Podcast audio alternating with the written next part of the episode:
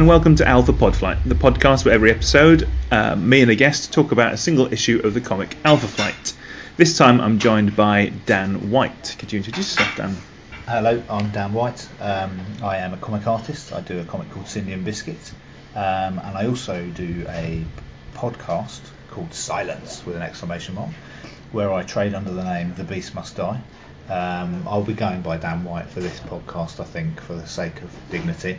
Um, and yeah, and I, I'm pleased to have been invited on this prestigious podcast, Episode 10. No, no 11. episode 11. 11. We've, I'm probably motoring through it. Yeah. Um, thank you for coming. Uh, what is, before I invited you on here, how much did you know about Alpha Flight and what was your history of them?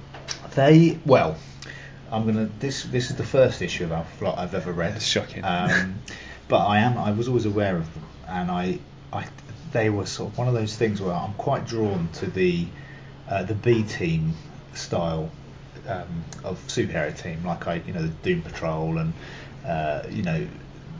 Giffen and DeMatteis' Justice League. I always like the ones, the kind of oddball, or the outsiders, Batman and the outsiders. And I, know that Alpha Flight kind of occupy that space in that they were kind of, despite the fact that they're routinely called Canada's finest or premier superhero team, they aren't really the big league, and they never have. They're the big league for Canada. well, they're the biggest, I Yeah. believe. Um, so I was kind of, I, I was always drawn to them, but I know, I knew very little about them. Um, and I think the first time I probably encountered them was maybe they were in a panel in a Secret Wars comic or something. They might have been referred to in a kind yeah, of overview. possibly. Um, and I remember sort of seeing, and I, I, I kind of couldn't make out particularly anything about any one of them apart from Sasquatch. He's the one I remember, and I remember they were like their red and white costumes. I like a kind of uniform sense of design. Oh, right, so that was quite late then. Maybe, yeah, I Yeah. might be getting confused, but. The first time I would have read a story would have been when I was reading the Claremont and Byrne run, which Mm. obviously I didn't do at the time. I'm not that old, um, but I did kind of work my way through one of those essential collections. And there's a story, I think it's the, there's a big chunk of story which is like the prime kind of Byrne Claremont run, Mm. and it starts with with an Alpha Flight story where they're in Canada, and uh, obviously there's there's some Wolverine stuff, and yeah, I think I can't remember exactly, but I remember reading that issue and being like, oh right, that's Alpha Flight. Yeah, I think that's the one where, in story terms, uh, they're on their way back from Japan, having That's done something, yes. and then uh, Alpha Flight sort of scupper their plane. They get Shaman to like draw the plane into Canada That's so they can Yeah. take Wolverine legally. Like all Canadians, they want everything to come to Canada, apart Well, from yeah. you know. They don't want anyone to stay in Canada, but they want everything to be focused on Canada. Yeah. They're just the most selfish nation. um, I say for someone who knows so little about Canada, I've said some pretty broad things. Oh, yeah, well, I think that's fine, really, isn't it? I mean, you know. Uh, they're too polite to exactly. argue. I um, my experience of people from Canada is often, apart from obviously all the tremendous creators and you know filmmakers and musicians that I I will you know absorb there are.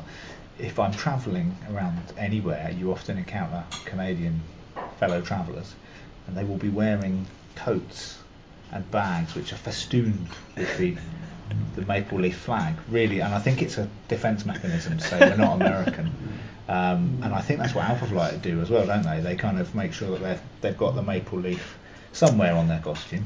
In this instance that we're talking about now, they don't. Right. So Only later then? Guardian. Yeah, so um, further on into the 90s. So we've got the Byrne Run, the Mantlo Run, Yes. and after those, they get that. And I have only read one issue where they've got that. Simon So, Furman might have wrote, wrote, written it for a little while. possibly. Weirdly. Um, I've not got that far along my reading. I'm still I've just, as of today, I've just finished reading 51, Right. where the government have taken them back. But that's not important because No. today we're going to talk about issue three, um, which was is called Yesterday Man. It was a story and art by John Byrne. Tom Orzechowski was a letterer. His name only comes up as a letterer when I'm least expecting it to. Andy Yanchus is colouring, Denny O'Neil and Jim Shooter editing. Oh, uh, Jim Shooter is listed as Tomorrow Man right. for um, I'm sure reasons which Well, it's We called won't need to Yesterday. Man, so he's Tomorrow Man. Uh, Possibly, yeah, I wonder who's responsible for giving Jim Shooter his special names in this. Do you think it's himself, or do you think it's a I dig? think it's in one of them, he calls him he's the American, Right. uh, and I'm sure. It's pro- I think he like to play around with that little Yeah, credit box. yeah. He was, and he's definitely quite sort of into his own brand. So sort Yeah. of making sure that he stands out. Um, yeah. Anyway. Yes. So uh, what I'm going to ask you to do now is give me a rundown of everything that happens in this comic. Right. Okay. I will do. Uh, having read it on the train in to work this morning, uh, it's fresh in my mind. Uh, so this involves. Uh, it's, it's one of the characters. I think it's Snowbird. That's her. Snowbird is flying through the snow, looking uh, as she comes across a crashed Alpha Flight ship, Yep. which is a nice, really simple rocket sort of design, very standard. And it's crashed, and obviously she's very concerned about her colleagues. Um, this is only issue three, so I'm assuming that they've only recently started hanging out together, so they're more Yeah. like new friends. Um, maybe sort of, you know, that they're they're possibly not a, fully bonded team at this point. Well, I don't in know. ish, so they're in terms of comics continuity, they're a fully bonded team. They're a new team, Hmm. And then in the first issue of Alpha Flight, they get disbanded, and unlike the government cuts their funding, and they all go their separate ways. So then in issue two and three, they all come back together, even though they're It's like a rejoining proper. of the right. Okay, yeah, yep, yep. That's a pretty standard sort of thing, I think, isn't it? The first arc of a of a new comic is like the gathering of the forces. Mhm. Anyway, so she comes across this crash ship, and she uses some of her special. She's got special powers where she's got. Uh, sort of weird alien eyes, and she can sort of see into the past. Yeah. Um, and so she can see what happened. It's a bit like in Hannibal, actually, where he closes his eyes in the TV show and can sort of see what happened with the crime. That's his special empath power. yeah, So she uh, she kind of sees the the, the crash, um, how the, the the thing crashed. She also sees that her colleagues from Alpha Flight, Sasquatch, um, what's he called, Guardian, North Star, And and, Aurora. Aurora, Yeah. who are twins. yes, Um, and they'll come to them in a minute, the brother and sister thing. Uh, they all obviously escape unharmed and go off into the snow, snowy Mhm. wastelands, and she sort of sees these spectral forms go off, these past forms go Yeah. off. She then transforms transforms herself into a polar bear for reasons I'm not clear about. Well, that's Um, that's an actual power. Right. She she can turn herself in. She's half god. Right. She's been bound to Canada. so we'll see it in, in another in another issue. But as soon as she leaves Canada, Yeah. she becomes really desperately ill. Yeah. Because she can only be on Canadian soil. But she can turn herself into any animal native Hmm. to Canada. Mhm. And this power where she like reviews the ghosts of Yeah. things which have, that only really happens in this one. Right, it's a bit of a kind It's of never touched MacGuffin. upon Not- again. Is it MacGuffin? No, it's a kind of yeah, it's a kind of plot pl- plot Yeah. mover. Um, so she then tracks them to what appears to be some sort of I think it's kind of crashed alien spacecraft. Mm-hmm. Um, and then we cut to the rest of the team who are sort of five minutes ahead of her.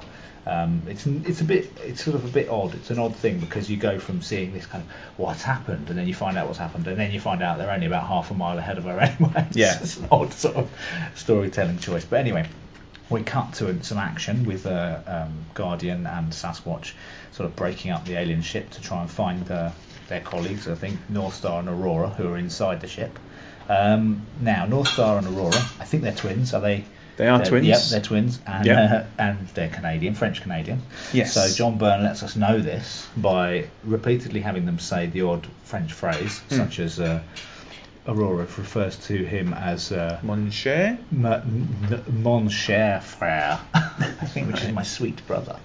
So she, she, they call each other sister and brother relentlessly. It's great. They're just doing that thing of like, uh, um, come quickly, brother. All right, sister. And it's I don't know about you. Have you got siblings? Yeah. Yeah. Do you when you when you hang out together? Do you always remind Yeah. each other? Of Brother Glenn, sister yeah, Fiona, same just so they know, Yeah, same yeah. here with my brother. I'm always we're always like come brother. Um, so they do that, and then yeah, it just reminds me of when I've only read some of his Fantastic Four, but Johnny Storm is constantly referring to Reed Richards as my brother-in-law. Yeah. and it just is Yeah. that same thing. Yeah, and it's obviously this thing of like you know the old school, and especially under Jim Shooter's run of like you know you've got to it's, a, it's someone's first issue, so you've got to Yeah. you've got to get their status quo. But it's hilarious how many times they call each other brother and sister, just in case there was any worry. And it always in comics makes you think. Do they love it? Are they sleeping together? Is that You're the second on? person who said that on this podcast. There's just something about it. I don't know what it is. There's always a vibe, isn't there? Um, so they uh, then sort of find themselves under attack, Aurora and uh, North Star, from the ship itself. It starts sort of a bit like the Danger Room. It starts kind of attacking them. And the reason I picked this issue is because of the quite striking cover, Yeah. which is one of the things I, I really like about John Byrne, is as well as being a sort of pedestrian, sort of workman-like storyteller in some Yeah. ways, uh, although a very you know consistent and good one, he will occasionally pull out these incredibly strong designs, and I think this cover is particularly good, which shows Aurora under attack, and it's all Yeah. done in black and white, apart from her face, which is kind of pink. Uh, and it's just a really striking cover. I, that would make me pick it off the shelves, basically. Yeah. And it did in this instance. yeah. Um, so that's kind of what's happening. They get attacked by the ship, and then Sasquatch and Guardian break through and kind of rescue them, just as it seems like they're in peril. Uh, and then it cuts to another of their team members, who's Marina. Mm. She's, is she some sort of fish person? She I'm guessing. is a fish person. Yeah.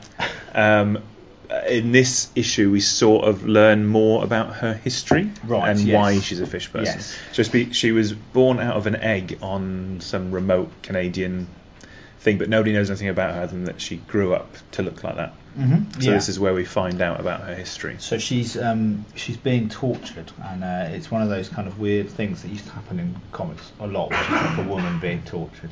Hmm. And uh, you sort of, it's weird how often you just look at that and go, oh yeah, that's a really common thing. It's quite disturbing actually, because Yeah. it's like it really relishes at the suffering. I'm just going to give you a little touch of the. Uh, it says now I should have worn my glasses so I can read it.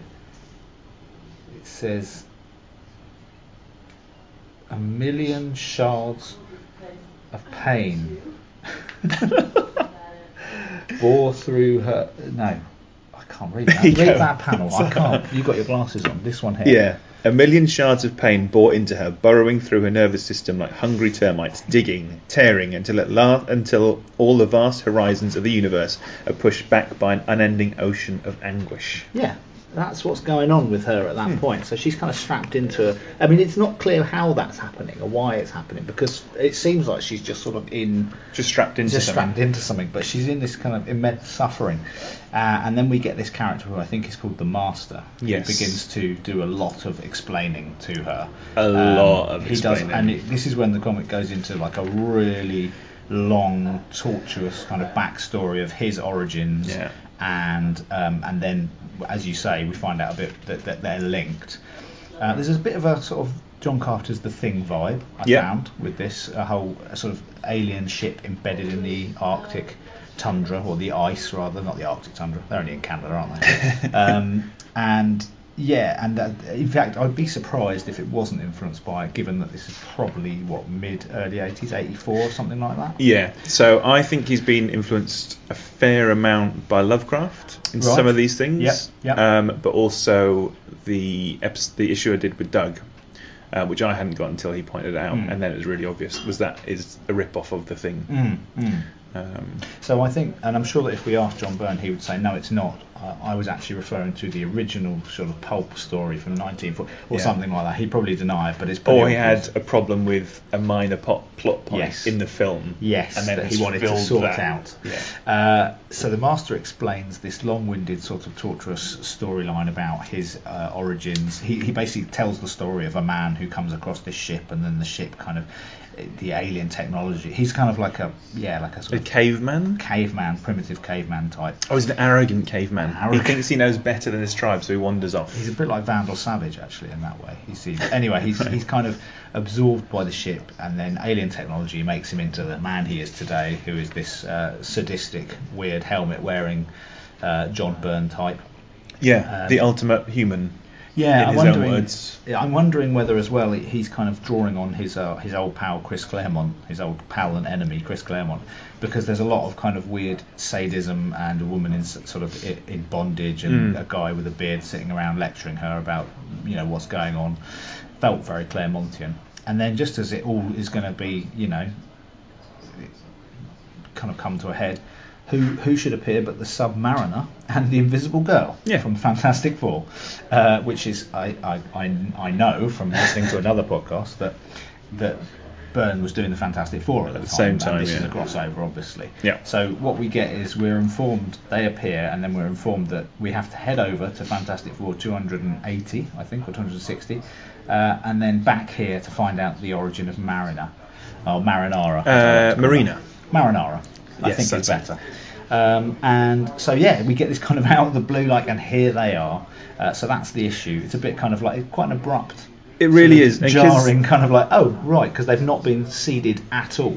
No, Uh, and not yeah and, at all. and I believe in the Fantastic Four comic, they kind of they also just sort of disappear out of the comic, and then they come back from this adventure, and it's literally like Very we're back possibly, now. yeah. so Yeah. it's, just, it's not really. It doesn't feel like a smooth kind of you know crossover. It's more like oh yeah, go and read that comic now. Yeah. Um. So And yeah. it's so jarring that until you pointed that out, I thought it was an advert. yeah, it looks like an advert for another comic. And Yeah. then Mar- Mar- and I've read it. and then um, then we get a uh, the second sort of we've got a little mini story in the back which is uh, the origin of the Guardian. It's the secret origin of Alpha Flight, Hmm. and I, this is one of the most boring strips I've ever read in my life. It was so dull. Um, so his origin is, is is kind of almost it's just he's got a special suit basically Yeah. a technology suit. But uh, honestly, if you scan these pages, it's just a man in a checkered shirt and his girlfriend in a sort of turtleneck sweater Yep. sitting around talking for three pages. yeah. And then there's a man with a beard, and he's talking as well. And there's a man in a suit, they're talking. There's lots and lots of talking. Yeah. Lots and lots of talking. Uh, I think Finally, it ends with a splash page of the Guardian flying up into the sky. But it's literally one of the most boring strips. I can't even remember what happened, and I read it this morning. Yeah, um, I think the the part, the phrase we're going for now, which um, Bill came up with in the first episode, is big chats. Big chats. That is a Big very chats. good description. Um, yeah, so I think uh, it's been a while since I read this one actually, but yeah, he develops a suit when he's in university. He goes to work for Jerry Jackson, or J A X X O N Jackson. Jackson. He then d- Jerry Jackson wants to sell his technology to the army, and he Right. says, "No way, No I'm way, a man. pacifist." Yeah, like all pacifists. Steals it, loses his job, and then his 17-year-old secretary Heather. Is she 17? That She's 17 in this, She looks yeah. about 48. She's 29 in comics continuity, Right. but when they run off to get married, she's 17, 17, nice and she suggests it. Johnny B. Yeah. Um, yeah, okay. And then, yeah, so. And then he puts on the suit. Yeah. Becomes the Guardian. And I think this might be when we first get to know that he knows Wolverine. Right, okay, yeah. Oh no, we knew he knew Wolverine from Yeah, the introduction. So Alpha, this Alpha Flight comics would have spun out of their X-Men. of popular appearance in the X Men. yeah, so every time they turned up in the X Men, there'd be like a massive letters saying Yeah. we want more Alpha Flight, More Alpha and then John Flight. Byrne put it off for I believe this is from Sean who had on another episode for four years. He was like, I don't want to do it, Mm. I don't want to do it, I don't want to do it. Because he is Canadian, isn't he? Byrne. Oh, I'm glad you asked because I've got it wrong on all ten episodes until now. So he was born in England, and when he was eight, he moved to Canada. That I think I knew he was born in England because he he, he drew a Judge Dredd comic strip once, and I think he sort of there was some sort of reference to how he was English, so it was fine. Right, okay, it was in an annual. It was like a 12-page strip, and it's like John Byrne drawing Dredd. It's really odd, actually. It's sort of a really, I don't know. It's just a really thing you wouldn't really expect to see Sort ever. of quite a clean. Dredd. Yeah, it doesn't. It's not too. It's not too bad. It works okay, but it's definitely. It's definitely when you're used to seeing McMahon and. You see what I'm doing here? I'm trying to sneak this into a Judge Dredd podcast. Um, yeah, no. So this was. Yeah, this was. Uh, yeah, that's the issue basically. That's yeah, my and it's almost a shame because I really like Alpha Flight, and this is one of the weakest It's- issues of it. felt like a fairly dry sort of, and I know that people have a real fondness for this run. Yeah. So uh, I was like, hmm, it's not this issue that's got, given them the fondness. Yeah, um, because what other issues, and for most of his run, he'll just take one character or two characters and put them in a situation, uh, and then either within one issue or across two, they'll get out of that situation, Mm. and that's. Uh, so, like one of the controversies about Alpha Flight was that they're a team book which never has the team in the same place at the same time. Yeah, yeah. Um, but so yeah, so this one is lots of big chats. Yeah, the master has a big chat Really big chat. Yeah. about how he got his helmet, and then Yeah. and they sort of the action is basically them fighting a spaceship. Uh, yeah, they fight I- wall, they fight walls. Yeah, yeah. Uh, Um, which because it's a comic, you can't really see them fighting the walls, so you only know that they are because they're constantly telling each other that a wall has just emerged and they've got to fight it. Yeah. Yeah, no, it's it's it's one of those things as well which you really sort of see in comics of the day where it's just like let's just have a scene of them sort of breaking some scenery up, uh, Yeah. just so they can see that they've got powers. And so Yeah. you know you've got North Star and Aurora flying around in this kind of uh, extended danger room sequence, and you've got Guardian and Sasquatch just breaking shit. Yeah. They're just breaking stuff up, and uh, uh, it's weird. It's like this kind of weird, you know, this odd thing. I must see some powers being used, or I won't be happy. Yeah. Uh, but then, you know, it's such an unsatisfying use of them, just them kind of blowing up some machinery. Yeah. And also, hey, come on, you don't know. That machinery might have some sort of use or value. It's not, you know, it looks fairly complicated. They're just tearing it up, Yeah. blasting their way through it. Absolutely no. I mean, No reason to this do is it. antique. This is an ancient civilization. They're just smashing it straight up. Yeah. Um, it's uh, what I liked about this, and I was thinking about this on the way in, is that like Byrne is one of those artists who he, in some ways, in my mind, he's like the quintessential American comic book artist from a certain period. Mm. In that when I was a kid, and I, I was much more familiar with the sort of unique idiosyncratic art of 2000 AD, and I Mm. would look at American comics, they'd all look the same, but they'd all Yeah. look basically a bit like John Byrne or Mhm. John Romita, sort of you know that style. Yeah. Um, but it, but Byrne, I think at the time, I would have been first sort of hitting these comics was doing so many comics. He was doing Yeah. like Fantastic Four, X Men. I mean, not all at the same time, but you know, within a few. He was years, all over the place, West yeah. Coast Avengers, Alpha Flight, and he wrote and drew uh, Namor. Yeah. And he wrote and drew these like it was like he was it was a full like, he was a full on machine basically Yeah.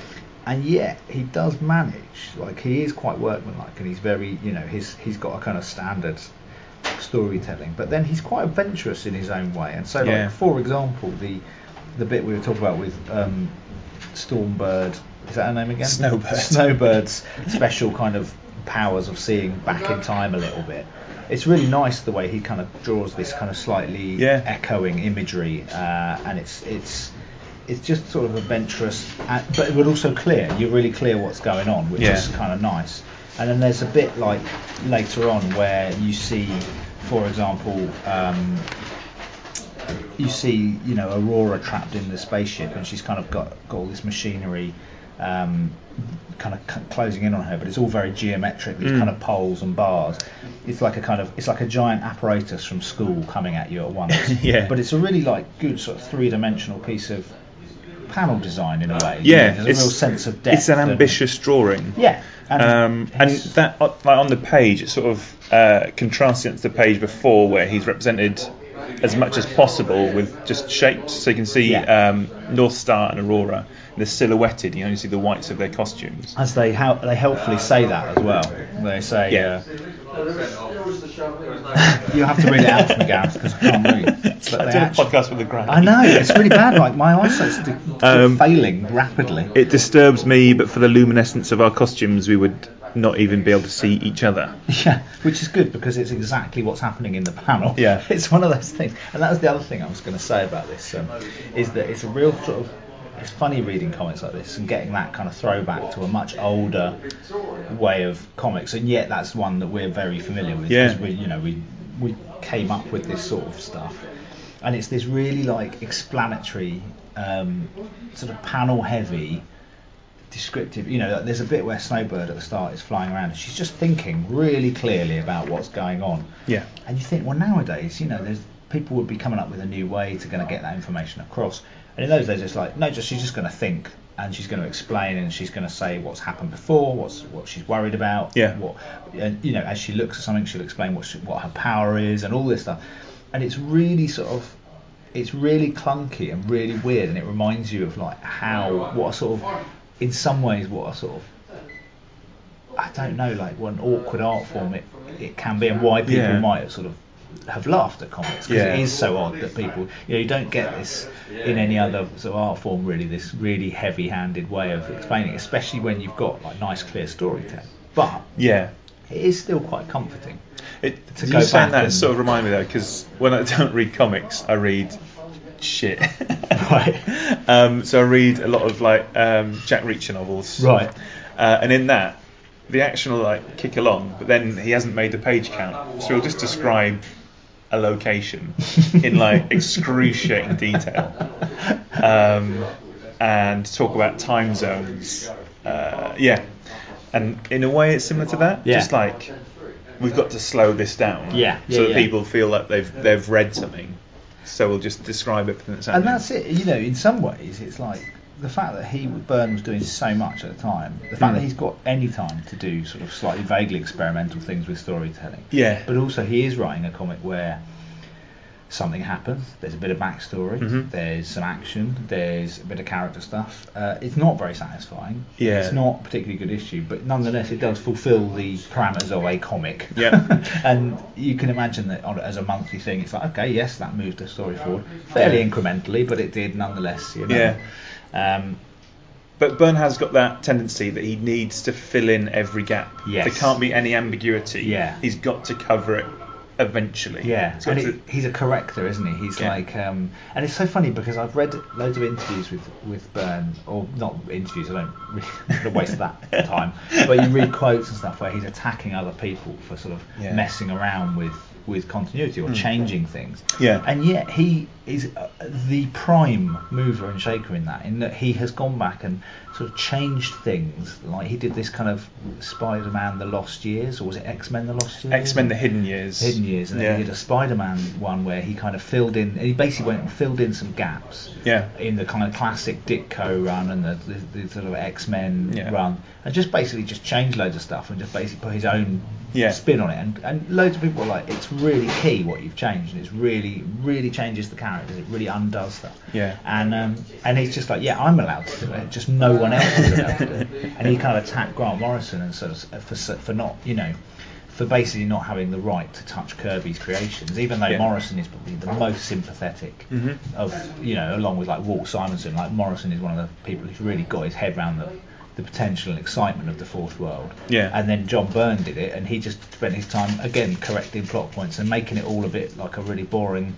Yeah. space opera, you Yeah. know. And so it's like he's like really guilty of the things that he hates. Yeah. And I imagine that in within this, there's probably a ton of little real corrective stuff that I don't know about because I'm not, you know. Well, what's quite good is that these characters are fresh, Right, so yeah, he yeah. knows what the fill-in thing is going to be, but um, he feels he can leave it a little bit longer. Right, So yeah, I yeah. think I think and I haven't read anything to support this, but Sasquatch he knew what who that character was Mm. and what was going to happen to them, and then like what gave it two Mm. years to tell that story because he knew he was going to get to it eventually. Mm.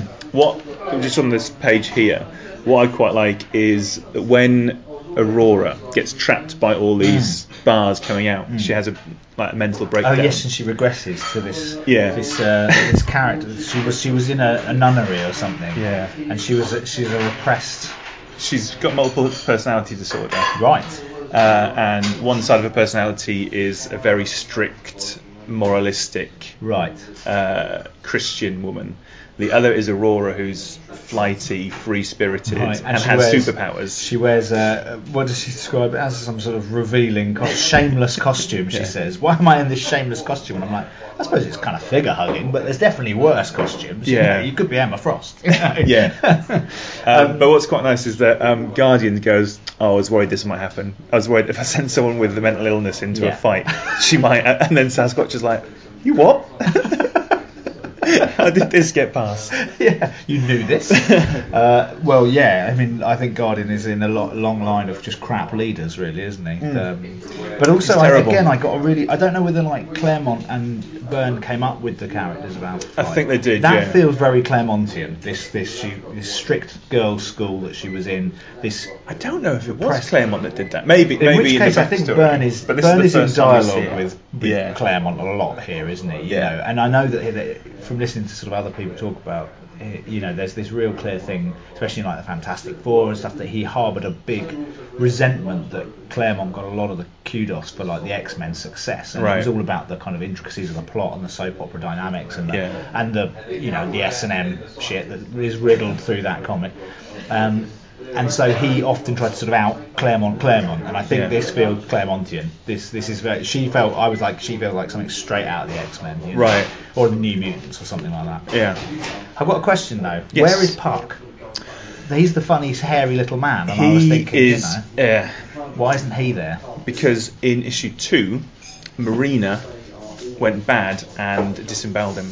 Oh no! Yeah, Why so- didn't we read that, that issue? You should have given me a heads up. Um, to see hairy men disembowel. So yeah, so she because they they were Alpha Flight was the main team. yeah. Then behind them was like the almost ready to be superheroes, Beta Flight, and then there's Gamma Flight behind Oh, behind right. them. So because it was Exciting. Yeah. So Marina and Puck were in Gamma Flight. No, sorry, Beta Flight. They got promoted to Alpha Flight in issue one. And then Marina, it turns out that she's an alien. Right. Yep. Uh, and she's a good alien because she's brought up with strong Western Canadian values. Yes, yes, she's. But at the slightest hint, she can go bad. Yeah. And they found this out when she turned bad, and Puck was like, "I'll calm her down. Everything's fine." Then she ripped him in half and ran off. so, have there ever been comics about Beta Flight or Gamma Flight? Because I know there was an Omega Flight comic in the 90s. Yeah. So the no, there wasn't. Um, and you only see them in issue one. In like, they don't get named or anything. They just get a panel each to show who these characters, like pictures of the characters. So, how shit were Gamma Flight? Because they were like presumably like not even well, in they the all B team. they all joined up um, because and killed Guardian in Mm. issue twelve. Right. Oh. Yeah, um, and they came back as a me- um, as a mega flight. Did they kill him for having the most boring origin story of all time, or was there another reason? Um, in a way. so um, Jerry Jackson. Oh, it's to do with Jackson. Jackson, he Right. gets them all together and says, "We need to teach him a lesson Yeah, because yeah. he stole my suit and ruined my career." So I was right. In a way, yeah, Yeah. yeah. Um, but who's in there? Diamond Lil, who's just like tall and strong. Right. um, uh, Flashback, who his power, and I've mentioned on the podcast, his power is to call versions of himself from the future Hmm. to increase his numbers Probably in not fight. too far. He doesn't want just a really old man. Well, yeah, I mean, Yeah. Or I have I have problems with him as a character. yeah, because he it's never explained how his power actually works. Yeah. Why none of his future selves give him any hints about how Yeah. he might do better in the fight because he always yeah. loses. Yeah, yeah. Um, and then in a much later issue, one of his future people gets killed, Mm. and he has a mental breakdown because he realizes that at whatever point that person was at, that's the end of his life. Yeah. Um, There's a yeah. character in um in in Alan Moore's Captain Britain. In there. Is it the TechNet, the the weird mercenaries that Mm. um that turn up. They're kind of a bunch of alien mercenaries, and he's got a similar thing where he, that he just duplicates, but they're all versions from different points in his timeline. Right. Okay. And if the original one gets killed, then they all die basically. Yeah. Uh, anyway, it's done by Alan Moore, so it's handled in a really brain-bending, Thought- excellent, thoughtful way. way. and I imagine it's not the same here. It's not. No, he's just a smarmy, weird, skinny man with lots of versions of himself. Um, So, yeah. Who else is there? Uh, Wild Child, who's Oh, yeah. sort of like this creepy, skinny man with a really thin It seems to be- face. Yeah, yeah. Plaits. Theme of creepy, skinny men. uh, and he's just like proper nasty piece of Right. shit. And uh, he's. Box, Box is an excellent character.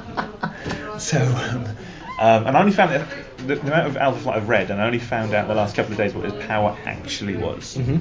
which was he was mutantly innovative.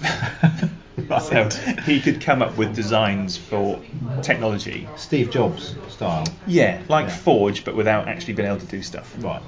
and um, he designed a robot which he could like phase in and out of. Uh-huh. So became a So super strong flying robot. Right. Instead, so he wasn't wearing it, but he sort of like transfused with it. Um, so that was Box, and he's a really good character. It's a great name But for his, a character. his, his actual name is Roger Box, B O C H S. And then it just happens to, yeah, that's, that's yeah. probably my favourite trope of superheroes is like the name that relates to the power that they will have later. Yeah. So like Doctor Strange is he's called Stephen Strange. Yeah. It just happens to be, and it's like well, he doesn't need to be called Stephen Strange. He could change his name to Doctor Strange because he's like, you know what? I I actually encountered a lot of strange stuff. So why don't I give myself a code name like Doctor Strange? But at the same time, it's like I spent a lot of time at medical school. I'm keeping the doctor. Yeah, I'm keeping the Doctor a bit. Yeah, I'm not just going to reduce myself down to um, yeah, to some sort of Mister Mr. or Captain. Strange. Yeah, but if yeah. he, well, technically he he was a surgeon, wasn't he? Yeah. So he should be Mr. Strange. Right. Cause, yeah, because he's not actually. You're right. Yeah. Hmm. Should it be Doctor Strange MD? No, that doesn't work, does it? No. Because if you're a consultant, you're Mister. Right, consultant. Uh, consultant strange. So anyway, uh, beta flight and uh, gamma, Gamma flight, flight, they sound good. I, I, Oh, sorry. The one I've forgotten was Yeah. Mr. Jeffries, they just sound brilliant. who just he refused to have a code name. Yeah. Because he was just like, I'm just a normal guy. Is I he don't kind of need- pipe wearing Bob Dobbs type or? He just looks like a normal man, and then Right. his his power is he can transmute metal.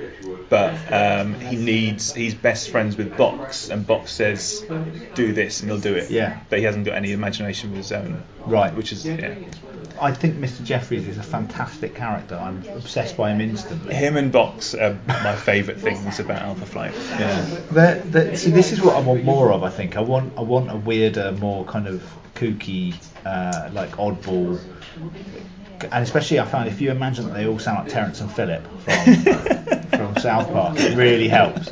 Um, but actually, the trouble with this is it is a sort of fairly pedestrian. Um, it's a kind of fairly pedestrian sort of bread and butter Yeah. superhero comedy. This. Now I know that there are issues, aren't there, that are quite famous for their Hmm. experimental quality, like the Yeah. notorious White issue, where it's I presume maybe It's five pages. Snowbird trapped in the snow. That's correct. yeah. Yeah. Is it not the whole issue? Is it only No, it's five? five five pages I of thought it it. was a whole issue. No, it made enough of, an effect that people talk about it as if Yeah. it's the whole issue. Yeah, yeah, But it's actually there's five, and the rest of it is like he's really done a lot of drawing. Yeah, yeah, yeah. I mean, he did. I mean, this is the thing about Byrne is you can say we like Byrne, and people do, and they should, because he's a fairly noxious character nowadays. And even you know, then you know, you, his comics are sort of riddled with sort of unpleasant Yeah. ideas, and there's there's definitely a he's quite into certain things that you're like, mm, not sure about that. But he did have a hot a hot streak, which was an undeniable.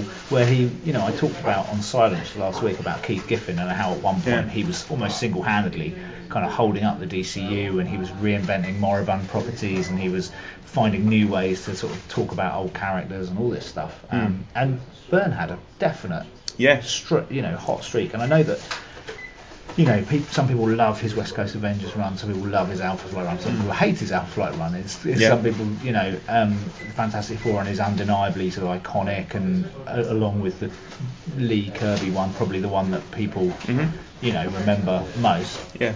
So he is an impressive, and to just the only person I can think of who churned it out, both writing and drawing and all that stuff and inking, was Kirby. Actually, you Mm. know, Kirby was doing when at various points in his career he was pumping out. Now the difference being that Kirby is like a weird molten idea engine, and John Yeah. Byrne is like a weird sort of continuity fixing, Yeah. A bland storyteller. Yeah, because uh, Kirby was just like, I'll do this. I don't care what happened in the Yeah, last issue. this guy's got a helmet the size of a planet, and you're going to see him for one panel. Yeah. And, uh, you know, it's just like, whereas Byrne would be like, I need to explain that man How he got his yeah. hat. yeah, Yeah. I need to explain how he got his hat, and I need to make it not fun for anyone. um, What's quite interesting is that um, so this is issue three, so he's still draw. Uh, I'm just calling it drawing a lot. Yeah. So he does. He makes sure that there's details in it. By the time we get to, I did 13 with Tom Ward the other night, Mm. Um, and he's just not shading. He's not putting any detail in anything extraneous to just getting the characters on the page. Yeah, yeah. He's just like yeah, there's definitely like yeah, shortcuts start to crop Yeah. in, and he sort of seems to ebb and flow with that because I remember picking up some Namor comics by him. And they were really well drawn actually, they're really well, and it was obviously he was like quite excited, and he's got a new um, uh, duo tinting. Uh, you know that kind of thing where you get like dots. Yeah, yeah, You use yeah. dots to create grayscale basically. Yeah. and he was obviously discovered that, so it's riddled with like that. Yeah. But he was obviously really excited about it. But then you'll read like a kind of later Fantastic Four issue, and he's just not bothering by Yeah. that point. Yeah. Uh, and you know, you and I do comics, and to be I fair, if I had to draw. draw a thousand pages a month or whatever it was, then I think I would probably stop caring as well. And there's some issues where you can see that he's invented a sequence because he wants to draw along. And there's Yeah. so there's in one issue, Sasquatch goes and re-landscapes like an entire mountain, Mm. and it just gives them a chance to draw Sasquatch, who's a big hairy man who's Mm. quite fun to draw, Mm. smashing loads of trees, making a waterfall, all this stuff. It's fun to draw, and then the rest of it, he doesn't really try very hard. Yeah, he's just like, um, that's my issue. Yeah. Yeah. I remember Simon Bisley saying that that you know he's a very undisciplined artist, and he, he was talking once saying when he gets an, a, a script, he just goes straight to the exciting action bit, draws Yeah. that, and then fits in the other bits around it. And if you look at a Bisley comic, you're like, yeah, no, I can get that. Then sometimes it'll be like quite a major bit of storytelling is reduced to a really tiny, sketchy little panel. Yeah. And then he's just got a huge flexing barbarian. Because sometimes he'll just put the pencils on. It'll be Yeah. a fully painted comic, Yeah, yeah. but Just he just won't pencils. paint those. Yeah. Yeah. um, but yeah, but you know, there, there's there's there's I think there is something fun about Alpha Flight. There is something weirdly kind of there is something like about the B team characters who are you know there's And they're not very good superheroes. no, and that's it. They don't seem to be very good. Um, so um, I think it's in this issue actually. North Star says I'm super fast, but I don't have the cognitive processing to deal with that. So like Flash can run super fast, he can still perceive the world around him. But but North Star just doesn't know what's going on. Um, so he's like, I'm really at danger of smashing into a wall here because I can't see it coming. That idea.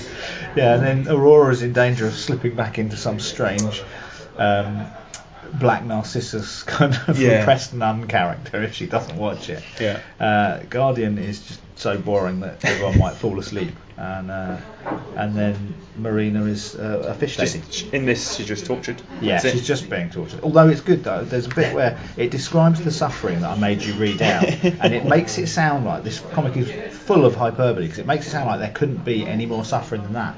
And yet, when the master starts talking about his own suffering, It's much worse. it's worse. He Yeah. say, and he says to her, "You know the suffering you've just had, Yeah. that was like this, and a thousand, you know, like a thousand suns burning in your skin. Well, it was that was nothing. This was worse." And it's like, well, But I like the can't fact that- imagine how bad that was. Because the master's such a male character, it's like a man thing to say. Yeah, Like, yeah. I know you gave birth, I just stubbed my toe, and it was much worse. Yeah, I know you've just been tortured, and the writer's just spent ages trying to explain that it's the worst suffering that anyone has ever suffered. But yeah, trust me, mine was worse. Uh, Mike's, I have to go to work every day. yeah, I don't get what it's like. exactly. You get to hang around with the baby. um, yeah, no, it's uh, yeah, it's it's fairly dry stuff, but I did uh, I like you know I like reading comics that are from a different you Yeah. know, they're- they're- I, I'm comfortable with them because I grew up reading them. But I remember even as a kid I would have found this boring Mm. um, because again you know we were raised on well.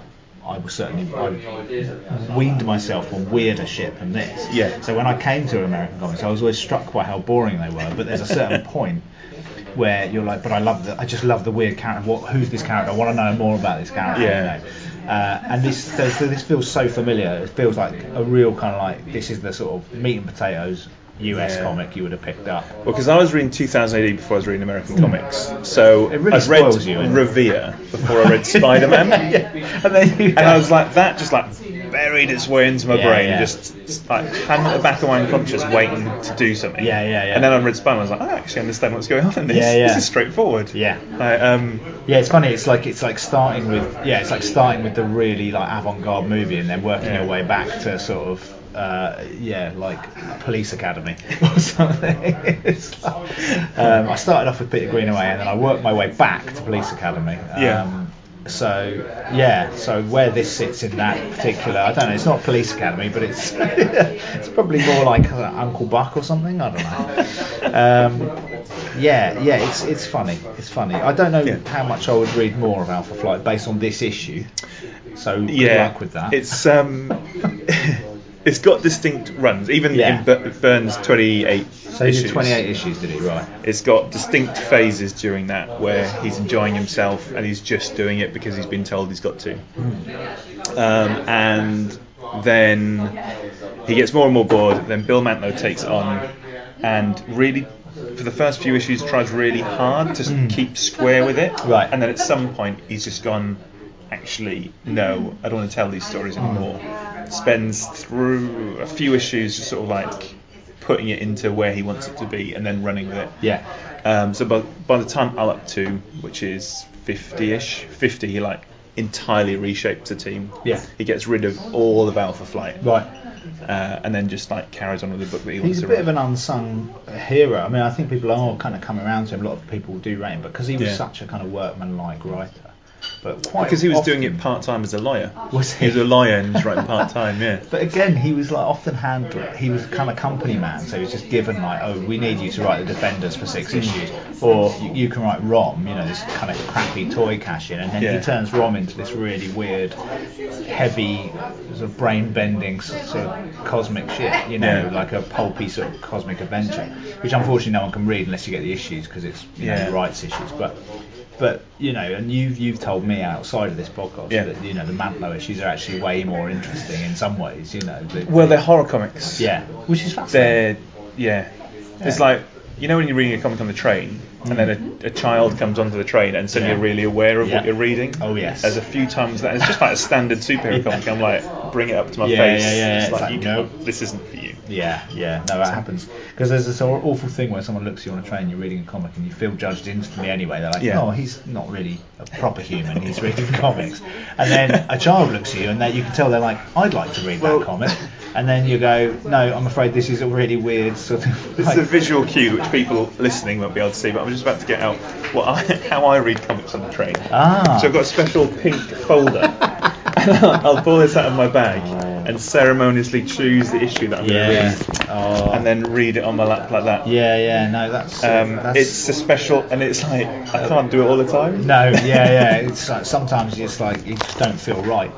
Yeah. like, I um I've been rereading a, like some Doom Patrol and I got the kind of big chunky collections. Um, and one of them, because I've got the original issues, but it's nice to have like a big wodge of them, and they've done these kind of 400 page collections. Mm. One of them has the a Brian Bolland cover, which has got a Rhea, um, what's her name, Rhea Jones. Is it Rhea Jones? Anyway, she's she's she's a really bland character who comes back in the Grant Morrison run as this weird naked girl with like no eyes and a star inside her head, and she's got like yeah, she's got she's just weird basically. Right. She's a typically weird Morrison thing. But on the cover, Brian Bolland's basically drawn a fairly nubile naked girl. Yeah. With, loads of weird Doom Patrol shit around it, but Yeah. it is nonetheless that's kind of what it looks like. And every time I read that and I'm on the train, I'm like, this just looks bad. And like my wife's like, what's that comic then? You know, in this Yeah. real like, what is that?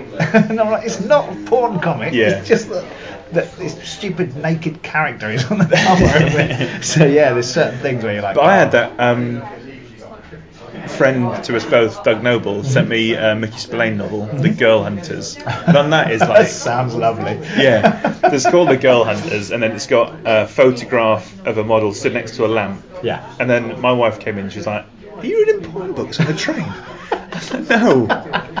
It's like a proper manly book where he Yeah. beats up people and nails people to the floor and stuff. It's just called the Girl Hunters. Yeah. yeah, yeah, no. Um, It's just it's uh, occupational hazard It- of reading on the really, train. Yeah, of reading on the train and reading comics. Whereas, turns if you if you see someone on the train reading a Karin Slaughter book, Yeah, that's, That's going to have some proper awful stuff in it. Yeah, Yeah. yeah.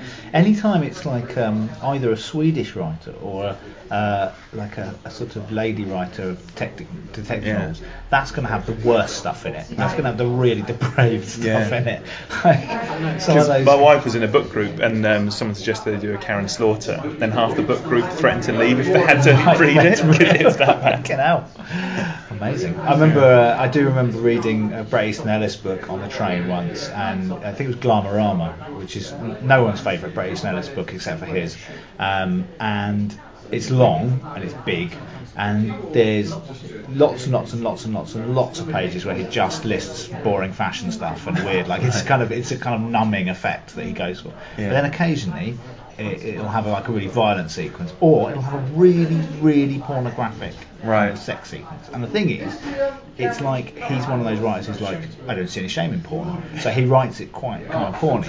And Yeah. so you'll be sitting there on the train and you're just like page after page of really quite rude stuff going Yeah. on. And you have that thing if someone's sitting next to me and their eyes are just skidding over, it's like, Yeah. this just looks like I'm, well, I am just reading. like If someone's read this and they know which page it was, Yeah, exactly. Oh, Glamorama, cool, got it. I know that you're actually into the, um, you know, the Brat Pack, you know, American literature, but other people will be like, just a, just a perv on the train. Yeah. so that's. Uh, I told you we would go all over the map with this. no, that's fine. Yeah. Because unfortunately, there's not a lot to talk about in no, this we chose I, we chose a dry issue, and uh, it was Great cover. That's it. And you said to me like, you know, pick an issue with no. What I like Yeah. about the way you've done this is like just pick an issue. Um, so people who know the comic will probably have gone, oh, I know, I'll choose that one. Yeah. And people who don't will just try and be drawn in by something. Now I did look at one with Puck on the cover because he's a funny hairy little man. Yes. But thankfully.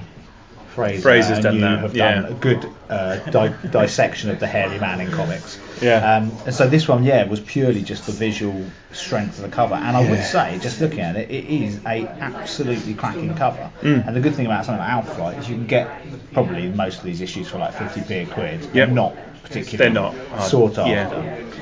And sometimes it's worth getting a comic like this just to have a cover as good as that. I, as I get older, I'm like, yeah, I'm fine with that. You know Yeah. what I mean? So uh, yeah, I might not get around to reading it, but no, I've got some exactly. And sometimes you'll just look through and go, yeah, I think I can get this will probably be a fairly bone dry, dull superhero comic. Yeah. Turns out it was. but thanks for letting me read it. No, you're very welcome. Thanks for coming on. Um, if anybody would like to find you on the internet, where would they do that? And do you have anything to plug? Probably, yeah. So we're, you can find us. Uh, the podcast I do, Silence, is at the website mindlessones.com. If you go there, you'll see Silence. It's all over it. It's um, so it's just me and my good friend uh, Gary Lactus, and we've been doing it for something like 248 episodes at this point That's of about it, recording. Uh, so there's plenty for you to dig back into. Um, and uh, my comics are at milkthepress.word milkthecat.wordpress.com. Uh, you can also find some of them online at that site and on Mindless Ones if you want to get a sample of them. And I'm on Twitter as at the Beast Must Die. So yeah, and in terms of plugging, I guess my latest Cindy and Biscuit collection Sundays is is a full colour um, set of strips. Summer Sunday- special. Summer special Sunday colour strips about the characters, and uh, I think it's my best work, so you should check it out. Thank you very much for coming on. If anybody would like to find me on the internet, I'm Gareth A. Hopkins. I'm on the internet as Girthink, which is G R T H I N K. I've got comics for sale. The pub we're in is getting increasingly noisy. Yeah. Apologies if this is a hard listen for you guys. um, but thank you very much, and I hope you will join me again on another episode of Alpha Podflight.